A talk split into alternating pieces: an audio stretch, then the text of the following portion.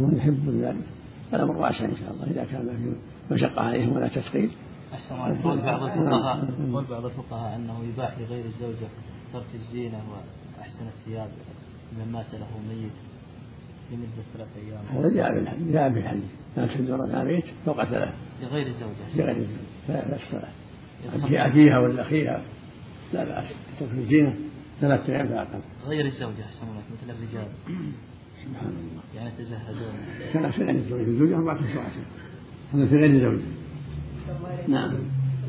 عائشة صحيح صحيح مسلم أنها قالت كنا إذا أتى أهل الميت جلسنا فإذا خرجوا وضعنا لهم تلبينة فإن رسول سمعت الرسول يقول فإن تخفف من الحزن. فصنعت لهم طعام. كيف مخارج هذا؟ إيش؟ عائشة صنعت لهم تلبينة فأكلوا نعم عائشة رضي, رضي الله عنها صنعت لهم طعام وهي التلبينة ثم أخبرت أن التلبينة كما قال النبي تخفف من الحزن في صحيح مسلم. يمشي إذا صنع لهم طعام لا بأس. المنهي عنه أن يصنعوا هم نعم. هم اللي يصنعوا لا يصنعون أما إذا صنع جيرانهم أو أصحابهم أو أقاربهم لا بأس. تلبينة ولا غير تلبينة؟ ولا رز؟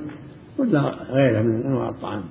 وبعثوا إليهم لأنهم مصابون حزينون فلا بأس. أما هم لا يصنعون.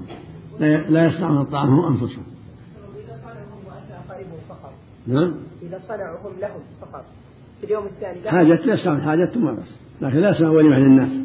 هم يكونوا يصنعون حاجاتهم طعامهم وغداهم وعشاهم لا بأس.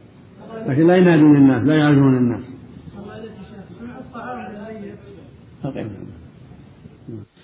بسم الله الرحمن الرحيم. الحمد لله رب العالمين. والصلاة والسلام على نبينا محمد وعلى آله وصحبه أجمعين. أما بعد قال الحافظ ابن حجر رحمه الله تعالى في كتاب الجنائز وعن سليمان بن بريدة عن أبيه رضي الله عنهما قال كان رسول الله صلى الله عليه وسلم يعلمهم إذا خرجوا إلى المقابر أن يقولوا السلام عليكم أهل الديار من المؤمنين والمسلمين. وإنا إن شاء الله تعالى بكم لاحقون. نسأل, نسأل الله لنا ولكم العافية. رواه مسلم. وعن ابن عباس رضي الله عنهما قال مر رسول الله صلى الله عليه وسلم بقبور المدينة فأقبل عليهم بوجهه فقال السلام عليكم يا أهل القبور. يغفر الله لنا ولكم. أنتم سلفنا ونحن بالأثر. رواه الترمذي وقال حسن, وقال حسن. وعن عائشة رضي الله عنها قالت قال رسول الله صلى الله عليه وسلم لا تسبوا الأموات فإنهم قد أفضوا إلى ما قدموه رواه البخاري. وروى الترمذي عن المغيرة رضي الله عنه نحوه لكن قال فتؤذوا الأحياء. الحمد لله. صلى الله وسلم على رسول الله.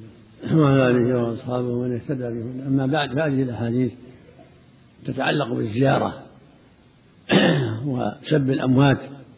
تقدم الحديث الصحيح قول صلى الله عليه وسلم زوروا القبور فإنها تذكركم الآخرة. الأرواح تذكركم الموت وتزهدوا في الدنيا. فالسنة يزار أن تزار القبور. كان النبي يزورها صلى الله عليه وسلم ليلا ونهارا. كان يزورها ليلا ونهارا ويحث الناس على زيارتها.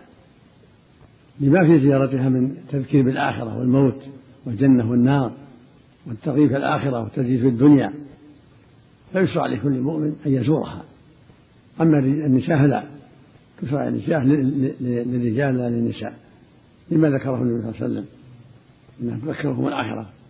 أما النساء لما كنا فتنة خطر كرهت لهم الزيارة نهينا عن الزيارة. لقوله صلى الله عليه وسلم ما تركوا بعد فتنة اضر على الرجال من النساء. وزيارة القبور قد تشتمل على اختلاط وتبرج وفتنة من حكمه الله ومن رحمة الله أن منع النساء من الزيارة. واستقرت السنة على ذلك. كانت الزيارة مشروعة منهي منهي عنها للجميع. ثم جاءت الرخصة للجميع. ثم جاء النهي للنساء خاصة ولا زائرات القبور للنساء فاستقرت الشريعة على شرعية الزيارة للرجال دون النساء. وكان يعلمهم إذا زاروا القبور أن يقولوا السلام عليكم أهل الديار. يعلم أصحابه. يقول إذا زرتم قولوا السلام عليكم أهل الديار من المؤمنين والمسلمين. وإنا إن شاء الله بكم لاحقون. نسأل الله لنا العافية في حديث عائشة مسلم السلام عليكم دار قوم وإنا إن شاء الله بكم لاحقون. يرحم الله المستقدمين منا والمستأخرين. كله سنة. هذا وهذا. إذا قال يرحم الله المستقدمين والمستأخرين نسأل الله لنا ولكم العافية. غفر الله لنا. كله طيب. فيسحب المؤمن أن يدعو بهذا الدعاء. نسأل الله لنا ولكم العافية. يرحم الله المستقدمين والمستأخرين. غفر الله لنا ولكم ورحمكم الله. وما أشبه ذلك. وفي ذكر ابن القيم رحمه الله في كتاب الروح في أوله عن ابن عبد البر أبي عمر بن عبد البر رحمه الله. قال ثبت عن النبي صلى الله عليه وسلم أنه قال ما من رجل يزور أخا له له في الله.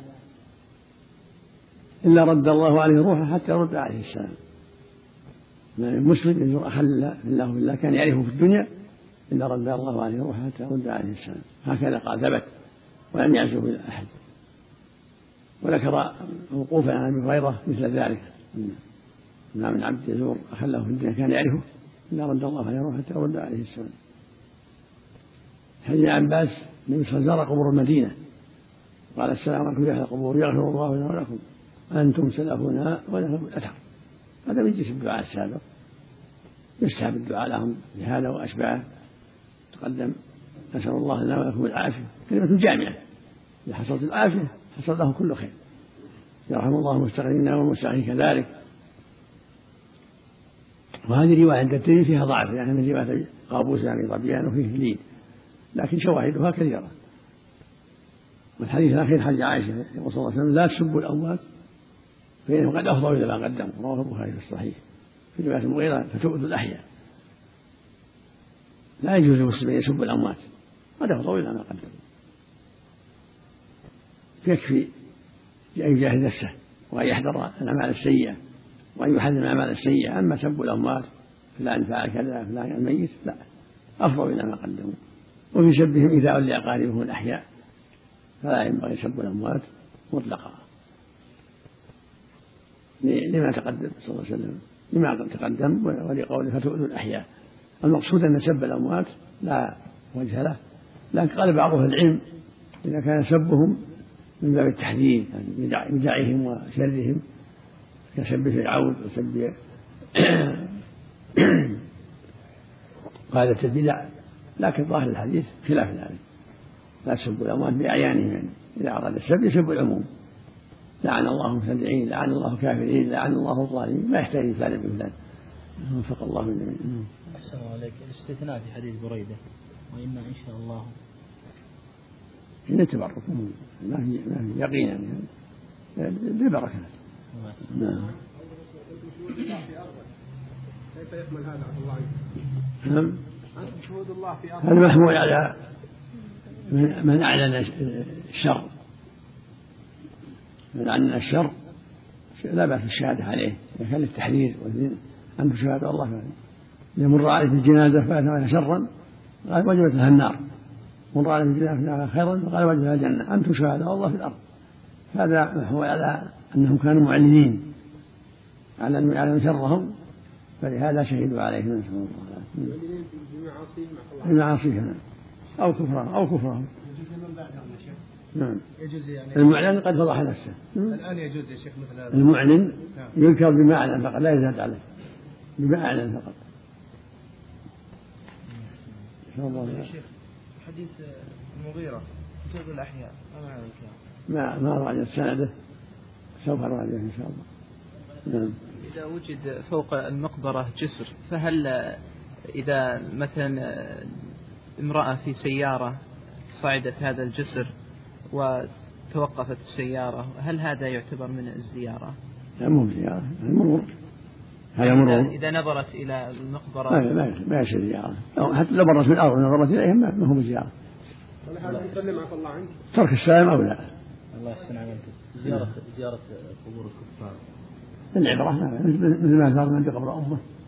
لا بأس الاعتبار والذكرى نعم. نعم. في بعض من حديث فيه رب سامي رميان قال فقال تقريبا هلين لكن معناه صحيح. دعاء لهم ما في بأس. نعم. المرأة عند سورة تقول الدعاء يا شيخ ما ما ينبغي اللي يظهر لها لا. لأن هذا وسيلة للزيارة. وقد يعد زيارة. تترك. تدعو لهم من غير قصد الزيارة أعمالهم. هم إيه إذا إذا إذا فعل لهم من الأشياء المشروعة من الصدقة والحج عنهم والصلاة العمر لا بأس. الشيء مشروع إذا فعل عن الميت لا لا ينفعه. أما الشيء ما شرع يصلي عنهم ويقرأ لا ما لها أصل. لكن إذا صدق عنهم دعا لهم ينتفعون. حج عنهم اعتمر ينتفعوا بهذا. ما لها أصل.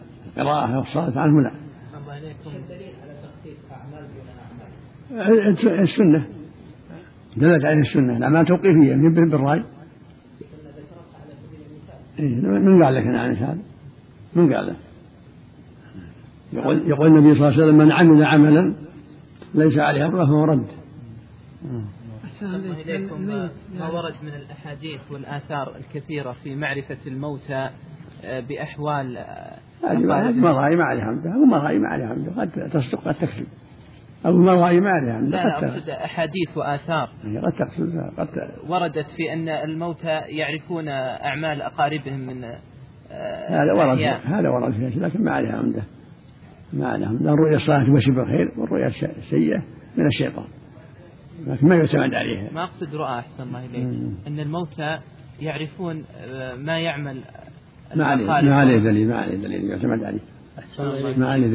أحسن الله إليك. لو توضحون للناس كيف الطريقة لزيارة قبر النبي صلى الله عليه وسلم كثير يجهلون يعني يستقبلون القبر ويدعون. أو كيف الزيارة الطريقة؟ مثل قبور يسلم عليه. يدعو له عليه الصلاة والسلام. بس إذا بغى يدعو نفسه يستقبل قبله في مكان آخر. أما إذا سلم عليه اللهم صل عليه وسلم. جزاك الله عن أمة محمد خيرا. اللهم آته وسيلة. ما في بأس. لكن إذا بغى يدعو نفسه يدعو جهة أخرى يستقبل قبله. لا يزاحم نعم. ما أعرف أو ما أعرف صحة أو ما أعرف طريق صحيح. المعين الكافر إذا كان له دور- كبير في حرب الإسلام هل يسب؟ نعم. المعين الكافر إذا كان له دور كبير وأثر في حرب الإسلام. إذا صار معروف. مثل ما قال مثل ما شهدوا عند النبي صلى الله عليه وسلم. قال هذا أهديتم عليها شرا فوجبت لها النار. إذا كان معروف ثابت. دوره الشر ما في بأس نعم؟ يستقبل يستقبل القبر مو مستقبله السنة استقبال القبر. يستقبل القبور ويسلم عليها هذا إذا دعا النفس يكون في مكان آخر. يبتعد عن القبر حتى لا يظن أنه خاصة. يستقبل قبله ويدعو. زيارة النساء أحسن الله إليك في قبر النبي صلى الله عليه وسلم. ما, ما ينبغي. الآن في الحرم النبوي يخصص لهن وقت؟ يتساءلون لأن الدولة تراعي الخارج تراعي الخارج في خلاف مشهور في زيارة النساء قبر النبي نعم. ترك هؤلاء. تركه أحوط. لكن ليس للتحريم أحسن الله. تركه أحوط. ظاهر ظاهر الحاجة العموم. أحسن الله إليك. لماذا دخل المسجد أن يسلم على النبي؟ لا مو يسلم عليه عند الدخول بس من السفر. مو بيروح للقبر من سافر للسلام على النبي. شاف أجل المسجد لصلاة المسجد. يكون زيارة النبي تبع تبع الزيارة. إذا قال تبع زيارة المسجد. إذا قال أحسن الله إليكم أنا أسافر إلى المسجد وإلى زيارة الزيارة. تبع. لكن العمدة على المسجد. الزيارة تبع. أحسن الله إليك. عند زيارة المقبرة هل يشرع الإنسان أن يصل إلى حد قريبة في القبر أو بس عند يكفي يعني يكفي عند أول قبور يكفي. يكفي. ولا حد يزور قبر غريب الله وسلم عليه وصدق له ما هل في يعرف الميت؟ ولا يكفي يزور قبور يكفي. الميت يعرف الزائر؟ يكفي بعض الأحاديث كان يعرفه في الدنيا. يسلم رد الله عليه حتى رد عليه السلام. ظلموا انفسهم جاءوك فاستغفروا الله واستغفر لهم الرسول هذا في حياته صلى الله عليه وسلم. هذا في حياته. نعم. أحسن الله إليك. حديث؟ يعني يدخل من جهة الرجال. يسلم إدخاله يبدأ برأسه من جهة الرجلين. ثم يمد إلى يصل محل الرأس. يمدونه حتى يضعونه في يم- يم- يم- يمد إلى نهاية القبر. أحسن الله إليك. حديث عبد الله بن زيد. أليس يزيد. أليس فيه تدليس بإسحاق لا هذا ظاهر إنه شاهده. وادخل أدخل وقال هذا ظاهر المشاهده ما في تدليس بسم الله وعلى مثل رسول الله إذا كان إنسان لا بأس به. إذا كان يدفن نعم بالدفن يأخذ ثلاث يحدث ثلاث حثيات ثم يدفن يقول بسم الله وعلى مثل رسول الله. إن أخذ ثلاث حثيات كفاه وإن استمر معهم أفضل. إنه كان يأخذ ثلاث حثيات يكتفي وإن استمر معهم في الدفن أفضل. أحسن الله عليك. أحسن الله عليك. فهم منها أنه يعني أنه غير مؤكد عن التحريم النهي. الله أعلم من فهمها أحسن الله إليك في بعض البلدان يسكنون بين القبور. ما رأيك أحسن الله إليك بعض البلدان يعني يسكنون أهلها بين القبور. ينهون يعلمون. هذا منكر أعوذ بالله. إهانة القبور وصلاة عندها صلاة باطلة. الجلوس بين القبور والصلاة عند القبور هذا منكر. لا بأس به. لا يمشي بالنعال إلا إن الحاجة هم شوك ولا حر شديد. عذر شرعي يعني. ينكر أحسن الله تعالى. نعم مثل ما أنكر النبي يا صحيح ألقى شيء يعلم. نعم. قال النعال عند زيارة القبور. إذا كان يمر بين القبور. أما إذا كان ما يمر بين القبور ما يحتاج خلعها لكن إذا كان يمر لحاجة أما إذا كان يقف عند أولها ويسلم ما يحتاج شيء. نعم. قرع نعاله هذا يدل على أن في أولها ما يمر لأن الميت يوضع في نهاية المقبرة. فالذي يصل عنده ما عنده قبور منصرف. يسبق قرع النعال والنهي في اللي يمشي بينها. اللي يمشي بين القبور. واللي يمشي حولها ولا هو بينها ما يضره. نعم ورد حديث ورد حديث أن رسول الله صلى الله عليه وسلم كان في جنازة فرأى عمر بن الخطاب امرأة فصاح بها فقال دعها يا عمر. ما ما عندك أو ما أعلم الله إليك يا شيخ. بالنسبة لقول الصحابي هل هو حجة إذا لم يورد عليه مخالف؟ المخلوق المعروف عندنا حجة إذا لم يخالفه غيره لأن علم السنة من غيره. فيخص العام به؟ مسألة خلافية لكن قول المشهور هل يخص العام به؟ نعم. العام هل أن يخص؟ أن قال إن حجة يصلح التخصيص. نعم. حديث انس قول النبي صلى الله عليه وسلم في الصحيحين. اتق الله واصبري لكن محل. نعم. حديث انس في الصحيحين قول النبي للمرأة التي كانت في القبر قال اتق الله واصبري. يفهم إنه جواز الذهاب إلى القبور. لعل هذا وقت الزيارة لعل لأن حديث منع الزيارة محكمة لعل هذا وقت الإذن العام. إني قالت في عائشة يا رسول ماذا أقول إذا زرت القبور؟ هل يؤخذ من حديث عليكم بسنتي وسنة الخلفاء حجية قول الصحابي؟ حجة قول الصحابة. الخلافة خاصة. هذا مسلم. إذا لم يخالف السنة. سنة مقدمة بيد كما سنة واضحة يقال يؤخذ بقول الخلفاء الراشدين. المسألة التي لا دليل فيها. أحسن الله عليك الاقتصار على قوله عند وضع القبر بسم الله. جاز يا شيخ؟ طيب مع الدعاء اللهم اغفر له اللهم طيب. كان يدعو له بالمغفرة اللهم اغفر له يدعو له بالثبات كله طيب.